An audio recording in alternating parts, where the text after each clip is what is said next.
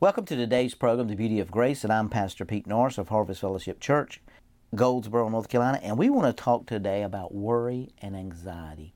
You know, there's so many emails I'm getting. There's so many people concerned. There's so many people wondering, am I going to go to hell? Am I is my sin going to lead me to uh, uh, to hell? If I miss it and don't ask forgiveness one day, am I going to spend eternity in hell? If if I've tried to live right my whole entire life, and there's where you've missed it trying to live right, you need to just let the Holy Spirit and let, let live under the finished work of Christ and stop with all the things that are at, eating at you all the time. You know, Jesus instructs us us not to worry about tomorrow, to about food or about clothing. He tells us that in Matthew 26 and 25.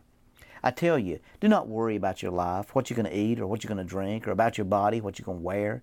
Is not life more important than food and the body more important than clothes? And he said, I want you to give you an example. Look at the birds of the air. They do not sow or reap or store away in barns, and yet your heavenly Father feeds them. And why do you worry about clothes? See how the lilies of the field grow, and they do not labor or spin. So I want you to understand something here. Take one day at a time and don't borrow trouble. In other words, don't sit around on Monday and worry about what Tuesday's going to bring. Because you know what? He said, Do not worry about tomorrow, for tomorrow will have worries about itself. Each day has enough trouble of its own. When you go through these situations in your life and you're worried or you're dealing with anxiety, I want you to go back to Matthew chapter 6 and start reading with verse 25 and read all the way through 34 and let the Holy Spirit just minister to you. Because I'm telling you, if, if you're sitting around worried, worried about something's wrong with you, worried about anxiety, worried about bills, or worried about your marriage, or, or worried about, let me tell you, you can't fix any of that. Only the Holy Spirit, only God's gracious and mercy can fix those things that's going on in your life. You can't stop worrying. You need to meditate on the Word of God. Now, the Bible says, be anxious for nothing but pray. Now, Philippians 4 and 6 says, Do not be anxious about anything, but everything by prayer and petition with thanksgiving present your quest to God and the peace of God which transits all understanding will guard your hearts and your minds in Christ Jesus. So he's saying, don't be anxious about things. Just, just learn to pray about them. And then just give them to the Lord and go on about your business. There's things in your life you cannot fix. You cannot make them right. You cannot, you cannot make people believe like you. You can't be tore up all the time because people disagree with you. You can't be tore up all the time because you think you've offended somebody all the time. There's people, when they ain't got something to worry about, they find, they worry about not worrying. So you, you gotta learn to rest in Matthew 6, 25 through 34 and allow the Holy Spirit to just minister to you and bring you some revelation there.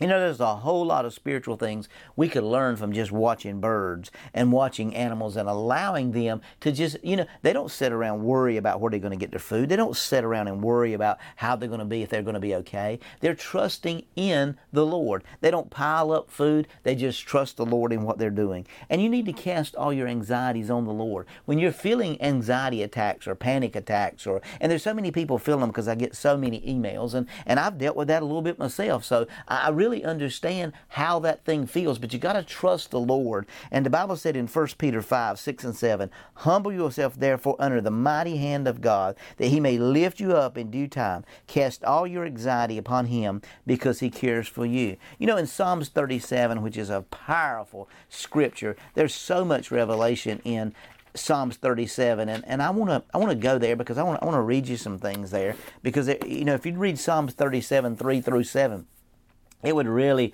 bring you some revelation. It says, Trust in the Lord and do good.